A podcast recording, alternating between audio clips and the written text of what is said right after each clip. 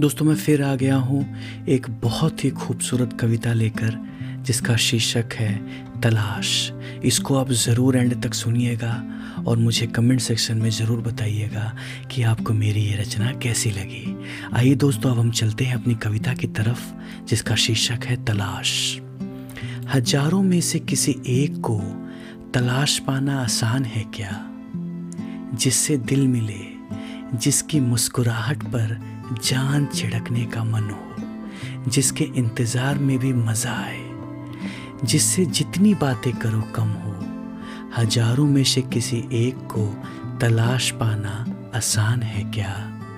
जिसके करीब होने भर से ही दिल की धड़कनें बढ़ जाए, जिसका पहला और आखिरी प्यार आप हो, जिसका हर दर्द अपना लगे। हज़ारों में से किसी एक को तलाश पाना आसान है क्या?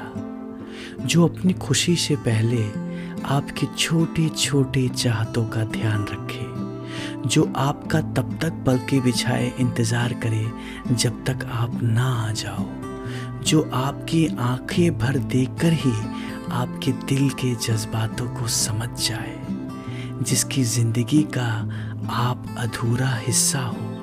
जिसकी किताब का वो खूबसूरत हिस्सा हो, जो ज़िंदगी में आगे बढ़ने की चाहत के साथ भी आपके हाथों को थामे रखे, जिसकी हर प्रार्थना में आप हो, जो बिना किसी चाहत के आपके जीवन को बेहतर बनाते रहे, जो बिना किसी चाहत के आपकी ज़िंदगी में रंग भरते रहे।